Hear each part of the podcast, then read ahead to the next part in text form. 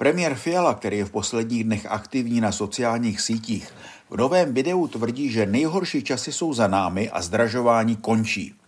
Česká republika prý inflaci zvládla a nyní, v kombinaci s hospodářským růstem, porostou reálné mzdy.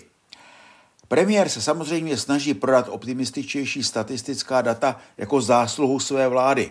Je ovšem otázkou, zda mu to někdo uvěří. Vláda působí v poslední době značně pasivně, jako by spíš čekala na zázrak. Nejvýrazněji nečinnost vlády vidět v ekonomické oblasti. Není to tak dávno, co premiér vyjádřil přání, aby se Česko stalo hlavní křižovatkou Evropy.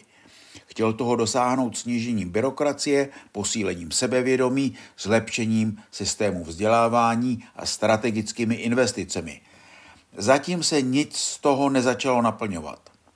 Nezdá se ani, že by vláda měla nějaký plán, jak ekonomiku rozhýbat, na tož pak zemi někam dále posunout. Přitom je jasné, že prosperita země je pro budoucnost vlády zásadní. Hlavní slovo v ekonomických otázkách si nárokuje ODS, ovšem doby, kdy tato strana překypovala ekonomickými experty, jsou dávno pryč. ODS se drží konzervativních pouček o tom, že politici se mají do ekonomických otázek plést co nejméně. Vláda tedy čeká, že se hospodářství samo rozhýbe. Ovšem, aktivní ekonomickou politiku dnes provádějí, ať již v subtilnější nebo brutálnější formě, všechny ekonomicky vyspělé země.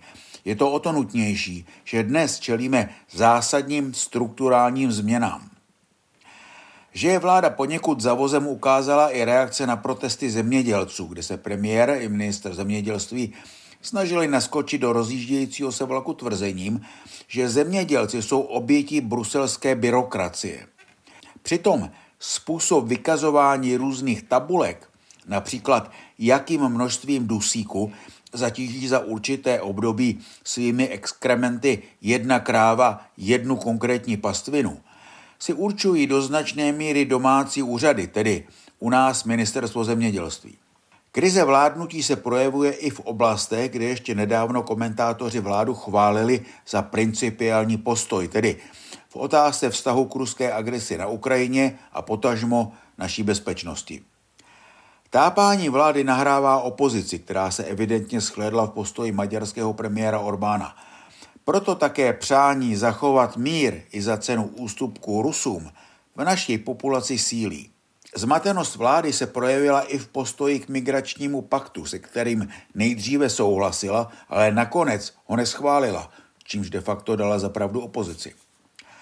Vláda sice letos díky masivním nákupům poprvé utratí za obranu 2% HDP, ovšem důležitější než množství techniky je i odhodlání občanů svoji zemi bránit. To se ukazuje i na Ukrajině.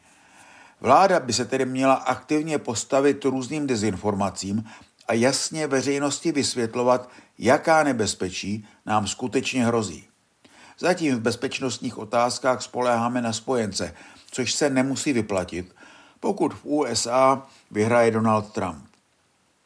Když soudce Šot po druhé osvobodil Andreje Babiše v kauze Čapí hnízdo, prohlásil premiér Fiala, že Babiše je potřeba porážet politicky. S tím se nedá než souhlasit, ale nezačne-li vláda aktivně prosazovat jasnou politiku, která povede aspoň k částečným výsledkům, skončí špatně nejen ona, ale i celá naše země.